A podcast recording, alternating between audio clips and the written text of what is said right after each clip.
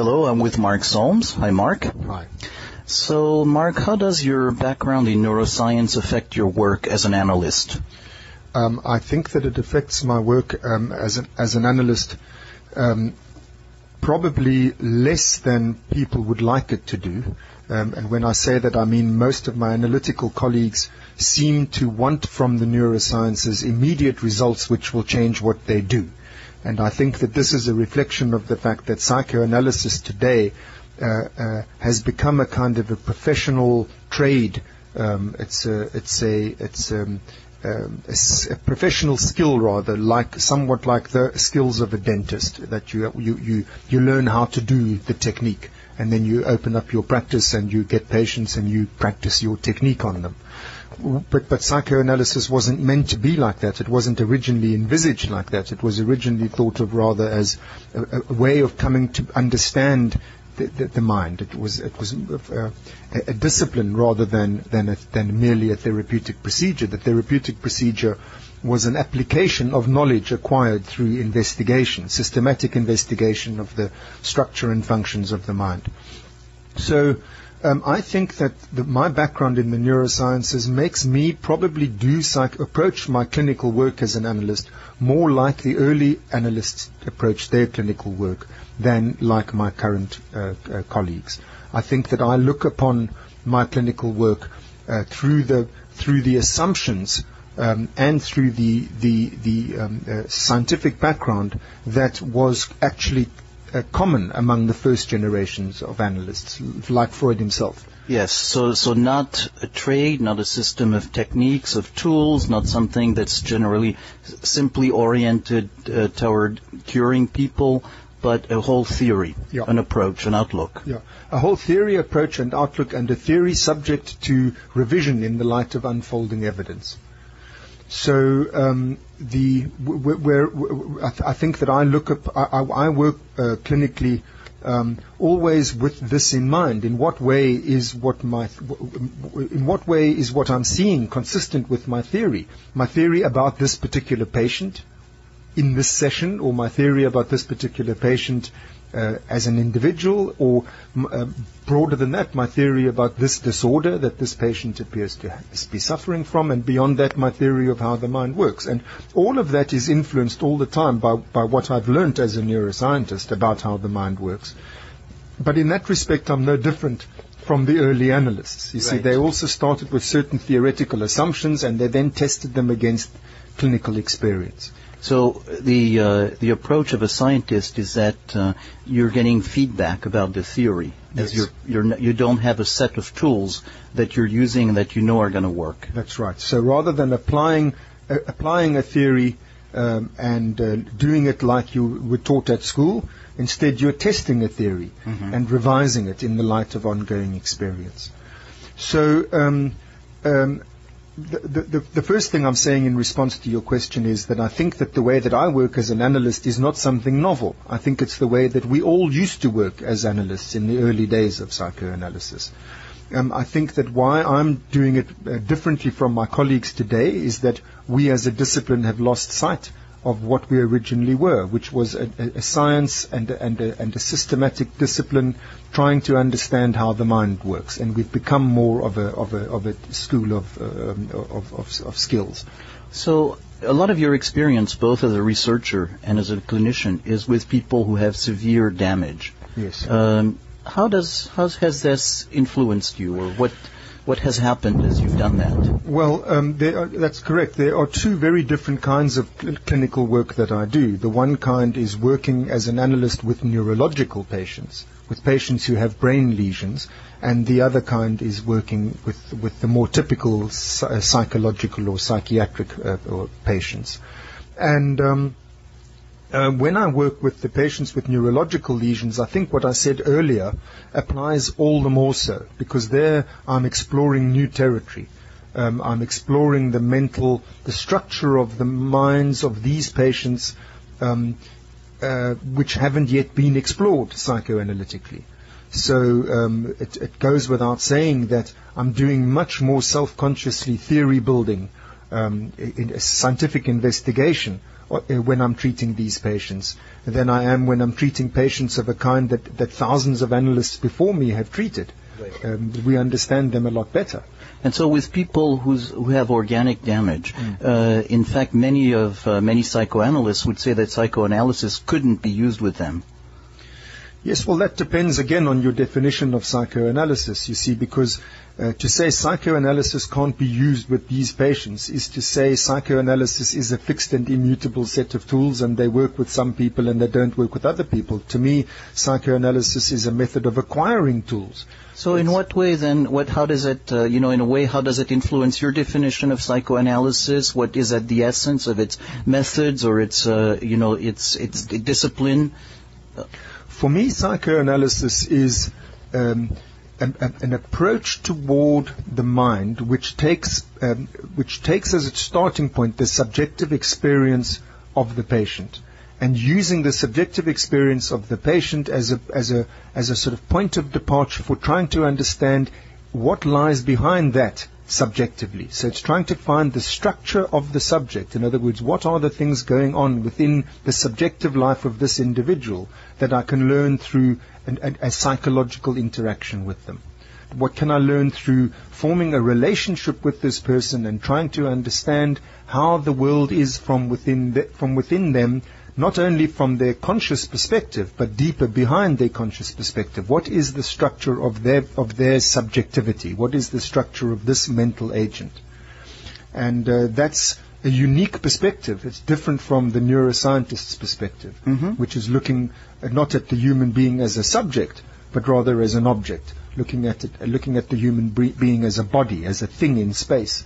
So, as a from a neuroscientist's perspective, you're very aware that there is organic damage to the brain of this person, and as a psychoanalyst, you are focusing on this person's subjective experience Yes. and uh, forming a relation with them, Yes. and through that going beyond the the uh, the subjective experience. Yes, I try to get to know the patient as a person. So I don't, I don't look at the patient as a catalogue of symptoms and signs. I don't look at the patient as um, an example of this disease or that or, or that lesion. Rather, I look at the patient as a person whose exp- whose whose experience has been altered by a particular etiological uh, agent, and then I try to understand in what way has their experience been altered. How is this patient experiencing the world? What, how can I explain the way that they're thinking, feeling, and behaving in terms of the structure, the unconscious structure, the internal structure of them, of their selves, of their beings? And uh, there's a great deal that you can learn about how the, uh, that explains why the patient thinks, feels, and behaves the way they do from a psychoanalytical interaction with them that you would never learn from looking at their brains in a scanner.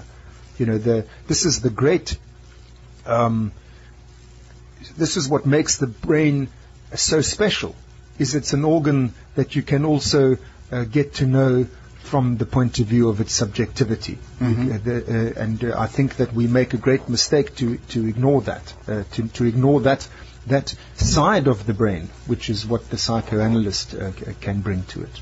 Yeah, yeah. So, so you really um, relate to this person's experience, Yes. and uh, and in so doing, you're not seeing a damaged person, but just an experience that's something where you form a relationship and you have a way to uh, to to have some connection, some empathy. Yes, exactly the same as I would with any patient. Uh, the, the starting point is that you you engaging with the patient in a process of trying to understand them, um, and that's through uh, primarily through spending time with them where they talk to you about what they're experiencing, and uh, you then you then explore that experience with them through interpretations, through comments, uh, uh, seeking clarification, of putting to them what you think perhaps they're saying, which may enlighten them themselves about what it is um, you know that they that they're thinking and and and uh, and what why it is that they're doing what they're doing.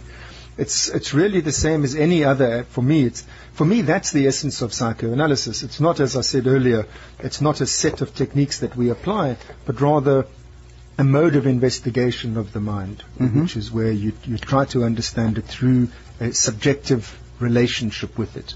So, is there are there different ways or some ways of um, uh, relating or investigating that you change as you work with different patients?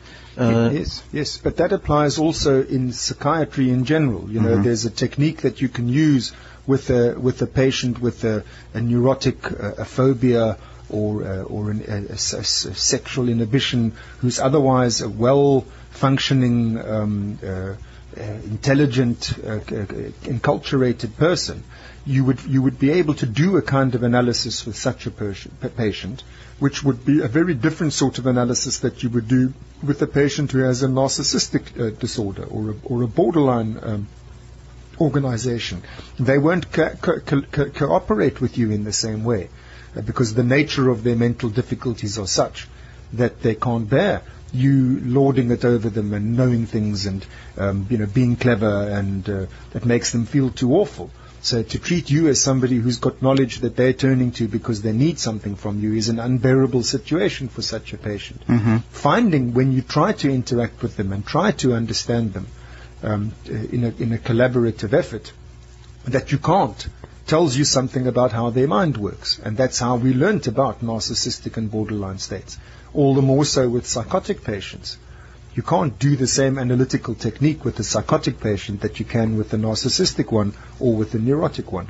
Now, with these patients with neurological lesions, it's just exactly the same principle extended into a new clinical domain.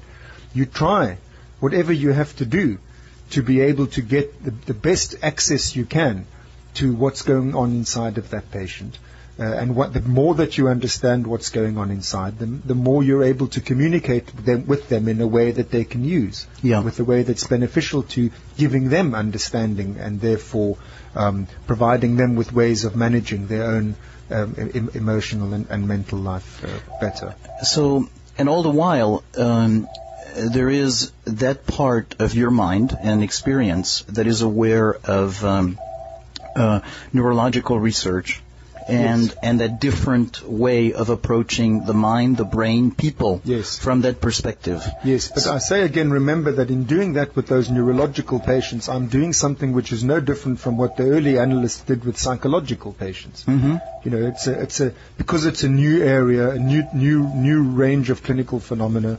You have to explore it um, and formulate hypotheses and formulate new theories as you're going along as to what's going on in those patients. So, as you're in the middle of a session, um, the part of you that has an observing, self-observing mm. quality. Do you find yourself going back and forth in some way between, say, the uh, neurological perspective and the relationship, or are you? Do you have to be in a way so absorbed in the relationship in the moment uh, that the uh, back and forth would come only outside of the session? Um, is there, or is it even something where the dialogue between the two approaches is not possible? These are two different. No, at no point do I think the dialogue between the two approaches is not possible. As I say, I think that uh, that has always been the case. When Freud started doing his first analyses, he had a theory of how the mind works, which was derived from his neurological education. Mm-hmm. That's where it all started. So, um, and then you test those theories against what happens clinically in the room, and then you revise the theories. Now, of course, to a certain extent, you're revising the theory while you're busy doing the work, but to a much greater extent, you're revising the theory after you've done the work. You know, the reflecting upon what happened um, is something that um, I think I do a lot more of with those patients than I do with, with more typical psychoanalytic patients because there's more theoretical work that needs to be done. But I think that most of that theoretical reflection is done uh, in my own time um, when trying to write up um, a, a, week's sessions uh, or trying to formulate for my, for my own scientific purposes what on earth is going on you know, here. But then once I've reached some new understanding, then that plays quite a big part in my subsequent sessions. Uh, then I start thinking, okay, now I think I know what I'm dealing with here. Let me see. Um, and then in, for that period of the treatment, then uh, while, while, it's a process of discovery or a process of of, of, of um, new formulation, um, then it do- dominates my thinking in the room with the patient more than it would otherwise. Mm-hmm. Mm-hmm.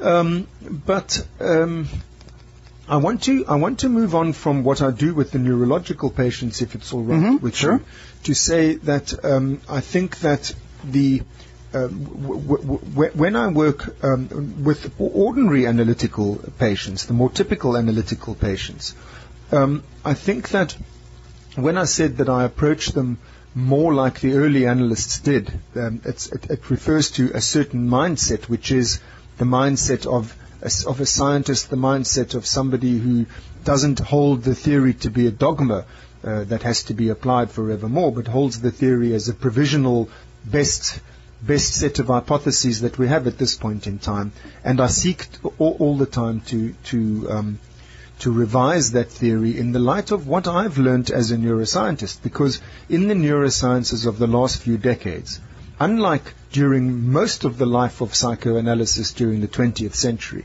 you must remember in, in um, from the early 1900s until the 1980s, uh, roughly, not a great deal happened in the neurosciences Right. compared to what's happened since the 1980s. I mean, from the 1980s onwards, there's been an absolute explosion of knowledge about how the mind works coming from neuroscience. And uh, I think that if you accept what I said earlier, that psychoanalysis is an application of a theory of how the mind works, uh, t- t- uh, but it's a but it's a theory which is subject to revision, uh, then you need to accept that as we get better theories about how the mind works, so we're going to have to uh, change what we do clinically. Uh, if the clinical work is an application of the theory, it goes without saying that therefore the clinical work will change as our theory advances.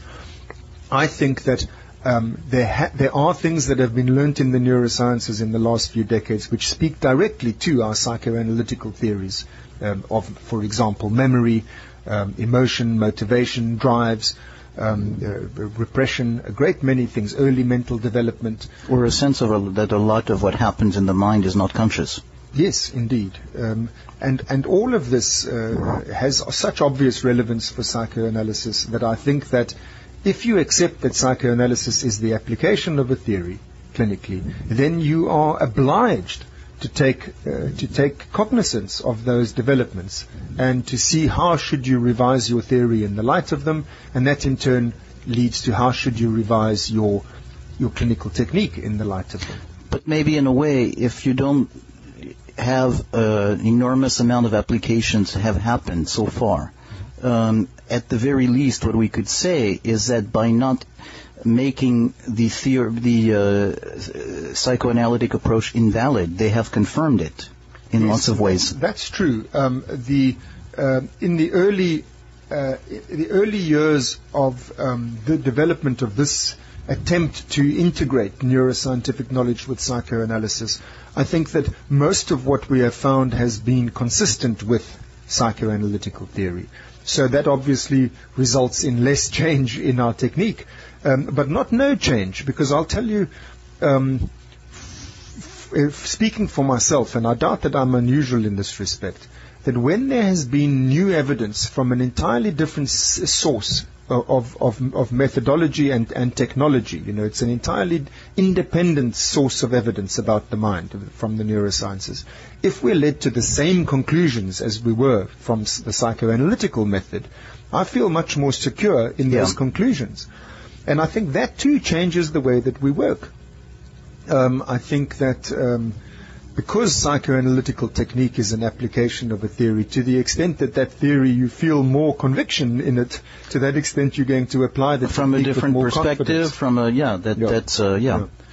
So um, my starting point is the assumption that it's a purely scientific matter that um, we need to take uh, what's been learnt in the neurosciences about the structure and function of the mind and see how do we have to revise our psychoanalytical theory in the light of that.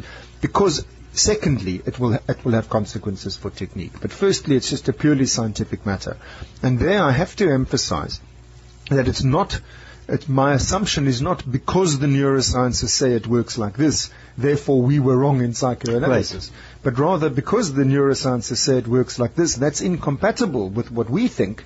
So now there's a problem. Mhm. And uh, the way that I deal with that um, is to look on the psychoanalytical data, look on, look upon what happens in the consulting room, with questions in my mind as to can I make better sense of this if the other theory is right? Mm-hmm. Would the other theory make better psychoanalytical sense? In other words, you know, can I make better sense of what ma- of what this patient's thinking, feeling, and doing?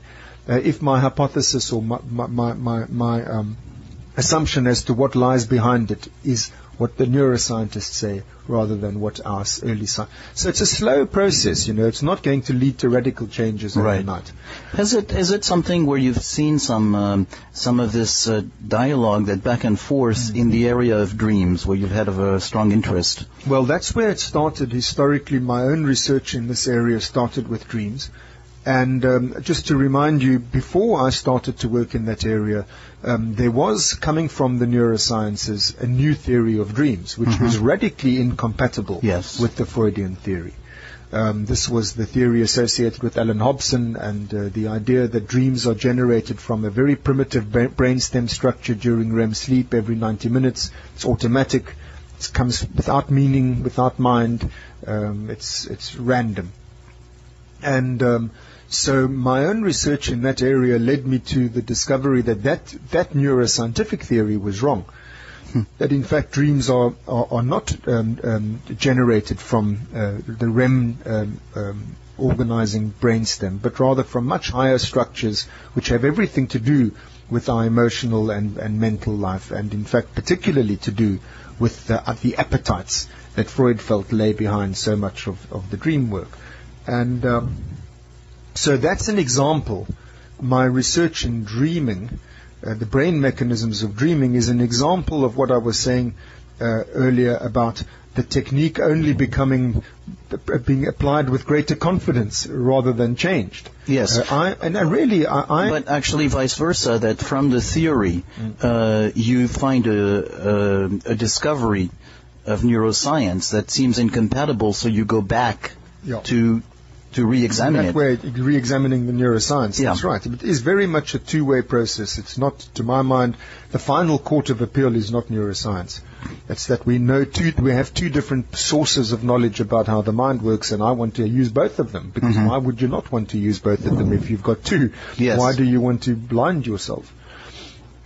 Um, so, um, um, So in a way, this leads uh, uh, to uh, a discussion of you know what, what is research, what is knowledge, what is science, and uh, a lot of um, in the uh, everyday world, a sense of true science is quantitative, has uh, you know has statistics, has uh, and uh, and there are other approaches to knowledge and to science are not necessarily that way, and Well, I, I think that each each approach to science and each by approach, you know, I- I mean um, everything from from a, from a concrete technique through through through a, a, a relatively abstract paradigm or methodology. Um, you know, the, the each approach has its strengths and its weaknesses. I, I don't. I think that the approach, the, the, the correct way to, to deal with the multiplicity of approaches in science is to look for converging lines of evidence. If things um, are, are compatible with each other, I feel that we're on the right sort of track. And I'm saying this not just as a general philosophical point, but rather specifically because in the case of the mind, we're dealing with something which is very difficult to study by many scientific techniques which rely upon quantification and experimental replicability. Mm-hmm. You can't do this with the life of the mind. It doesn't lend itself to those sorts of techniques. It's something which is invisible. It's something which is dynamic. It's something which is individual. Uh, it's fleeting. It's it's fugitive. You can't catch hold of it. You can't replicate it. You can't repeat it. You can't experimentally manipulate it. And um, I think it's uh, very much to the credit of psychoanalysis that it has that it has adjusted its its its, its investigatory methods to the nature of the subject matter, rather than to say, well, this subject matter we can't study, so we're going to leave it out of account. You know, so um, the I, d- I don't think the essence of science is quantification uh, or, or, or or measurement or experiment. I think that that's that that that's uh, that way of doing science has great advantages, but it also has great disadvantages when applied to to mental life. So um, the, one of the benefits of neuropsychoanalysis is that you take both sides. Right. You know, you, you, we use methods which are not easily quantifiable, which, which, but which nevertheless uh, do proper justice to the nature of the subject matter of the mind. But then we we uh, um, correct them or, or, or constrain them uh, by uh, looking at the same things using the other methods too. Um, and uh, between the two approaches, we hope to come to more secure knowledge. Right. So the convergence and the, the idea of convergence is also uh, consistent with the idea of holding different approaches in your mind as opposed to having to settle for one.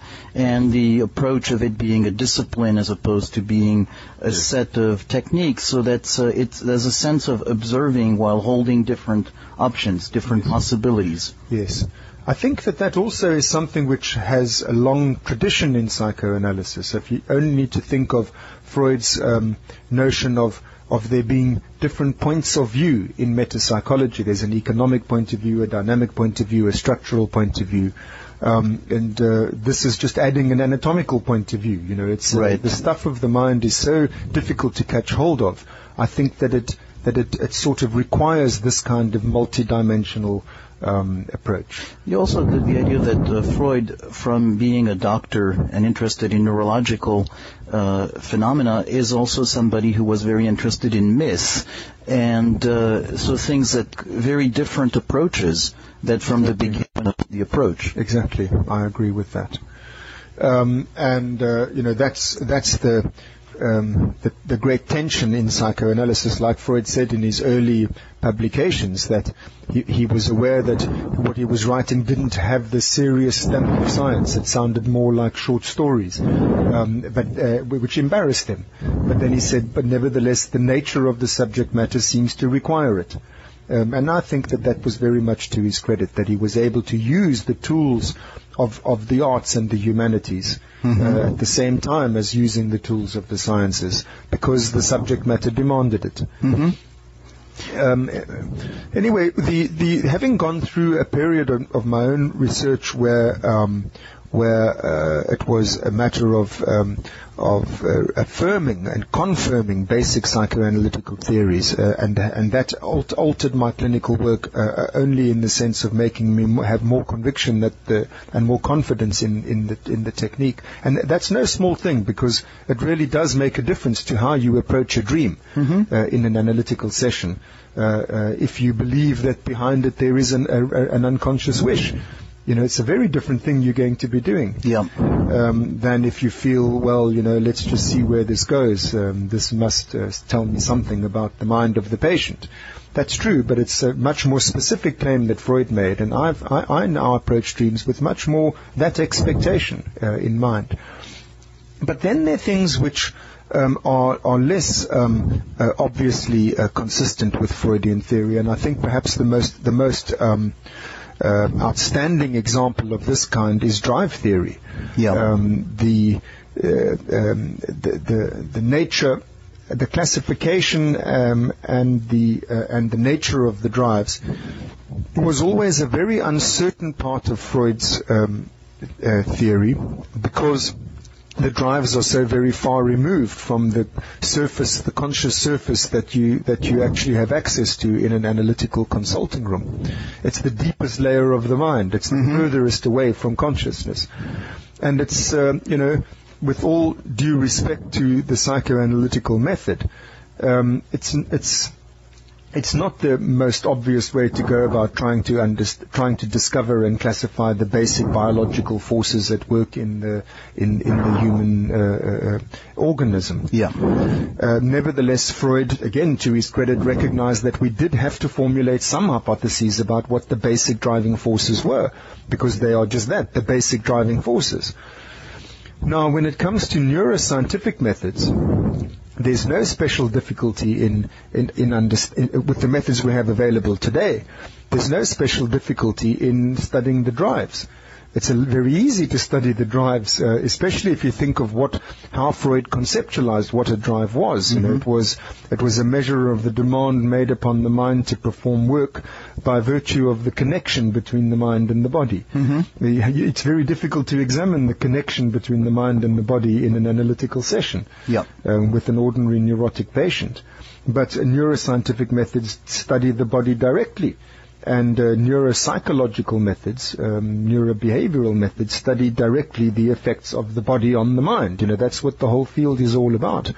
And um, the you look at the um, at the effects uh, as can be done in in in in, with, in, in a great many different animal um, research methods um, of um, the various appetites uh, the various bodily needs uh, being uh, stimulated or, or, deprived, and and seeing the effects on the behavior of the animal, and then understanding what the brain mechanisms are that mediate those those effects um, are, are, things which are easily accessible. So we've made enormous strides in neuroscience in, in understanding what the what the basic brain mechanisms are of what Freud called drives and also sometimes called instincts. Mm-hmm.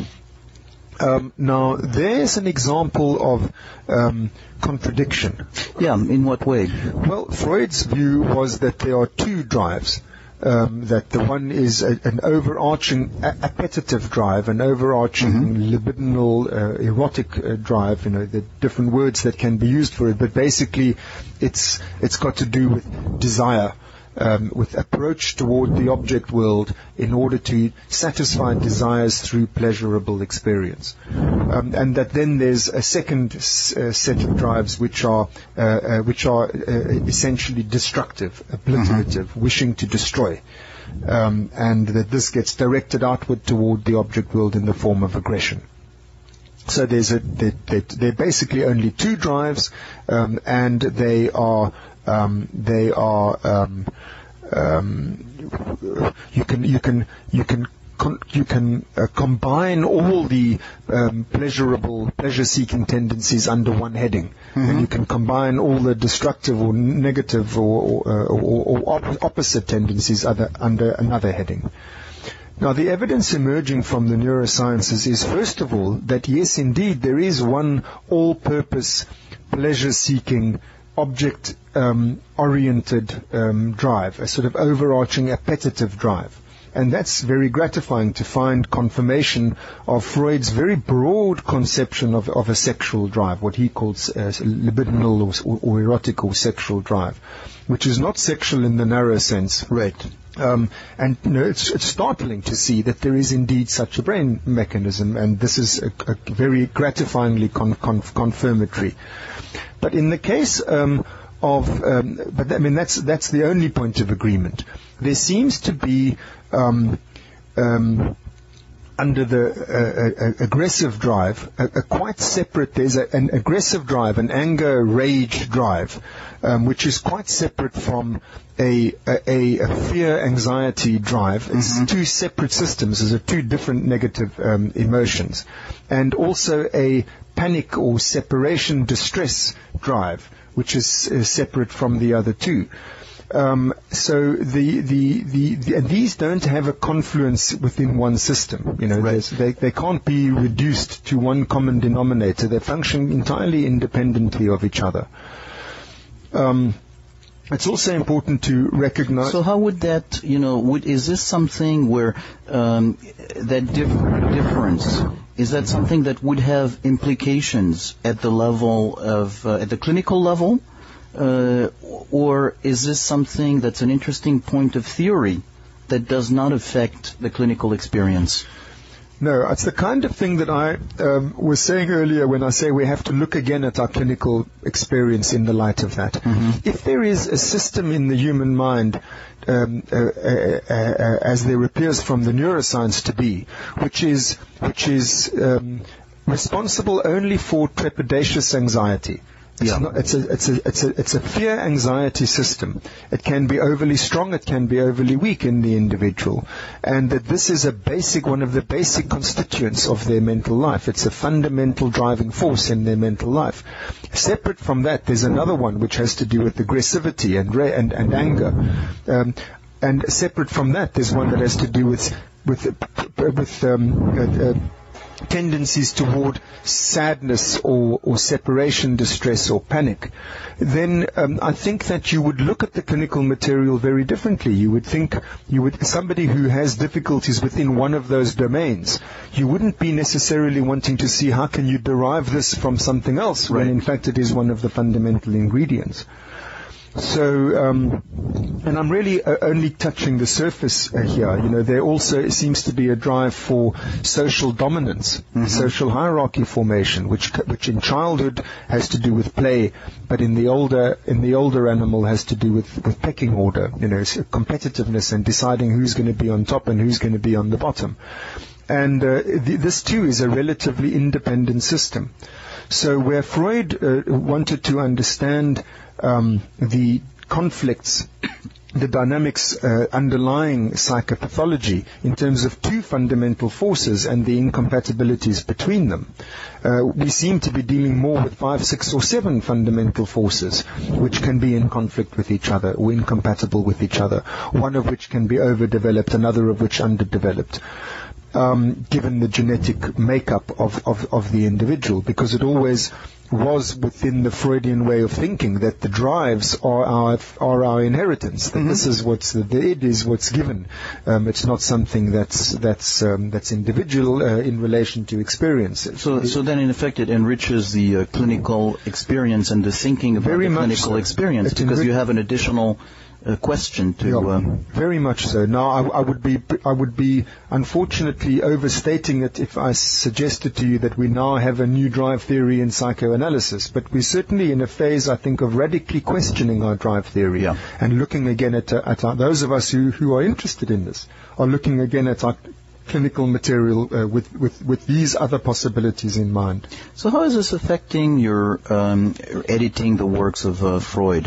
Oh, um, not at all. Um, I don't think that that's uh, that that's the correct. Um, just as Strachey, who was the f- the, f- the earlier um, editor um, and translator of Freud's works, uh, tried to withhold his own theoretical opinions as far as possible and not burden the reader with with his opinions. So so too, I'm I'm I'm trying not to. Um, I think that. Um, the the the uh, only way in which my interest in this field has affected my um, my editing of Freud's works is that first of all it has made me not stop at 1900 or 1895, but rather go further back. And I've translated all of Freud's papers, including the early neuroscientific ones, because I think that we will better understand the early psychoanalytic papers if we see what they evolved from in Freud's own thinking. So I, I've added an extra four volumes um, to to to uh, Freud's collected works uh, in, in English. When I say added, uh, in fact, um, I'm, I'm going to be publishing the first 24 volumes uh, first, and then the, the, the, the additional four second, just Okay. because uh, of time constraints. Good. So, um, as we're coming to the end of this, uh, is there something that you would want to add, either to wrap this up or to uh, talk about something that we haven't touched upon? Um, well, uh, no, I think that those are the essential points. Um, I don't know how well I've been able to convey them because they might sound very abstract in places.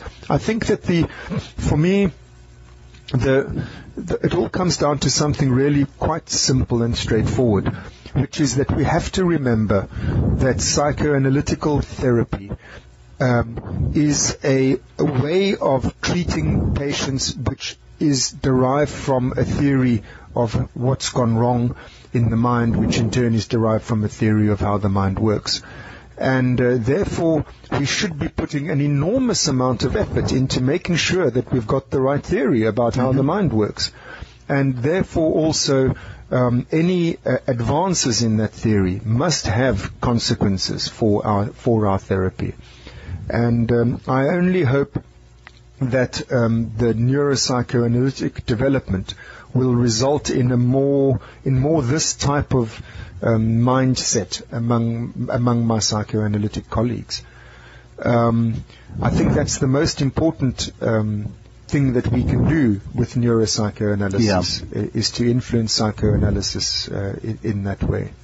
it's not the only thing we can do. I think, and perhaps this is where I could end, is that I want to also um, emphasize um, as, as, much as I possibly can that that I see it as a two-way process. Mm-hmm. I do think that there's a great deal that neuroscience has to learn from psychoanalysis. Yeah. And it has to do exactly the same things as I'm recommending uh, to my psychoanalytic colleagues that neuroscientists should also re-examine some of their assumptions and hypotheses about the mind in the light of what we've been able to learn uh, from a hundred years of psychoanalysis. But also that it provides some kind of a big meta-hypothesis to test. Yes. Instead of just looking from little points of exactly. detailed and micro-research, mm. have some kind of a vision to uh, to validate or invalidate. No, I think that there's been a sufficient amount of micro-research in the neurosciences for there to now be the need to integrate all the little peppercorns into one overarching picture.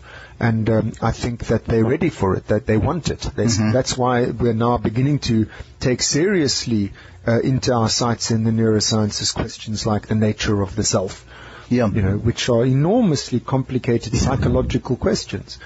And um, I think that um, the there is a great deal that psychoanalytical theory um, has to offer the neurosciences uh, by by way of uh, at least a first a first set of hypotheses which can be tested using using the tools that neuroscientists have available, um, so that it isn't just a a theoretical kind of um, shotgun approach. Mm-hmm. There is a kind of a and uh, you know. Um, I'm not alone in saying that. Uh, fortunately, we have a recent Nobel laureate um, in uh, medicine, uh, uh Eric Kandel, saying exactly, a major neuroscientist, saying exactly that, that psychoanalysis offers still the best framework of, of basic hypotheses about how the mind works, mm-hmm. um, which can be which can be utilized um, now um, in, in, in, in the neuroscientific programs, which are just, just beginning.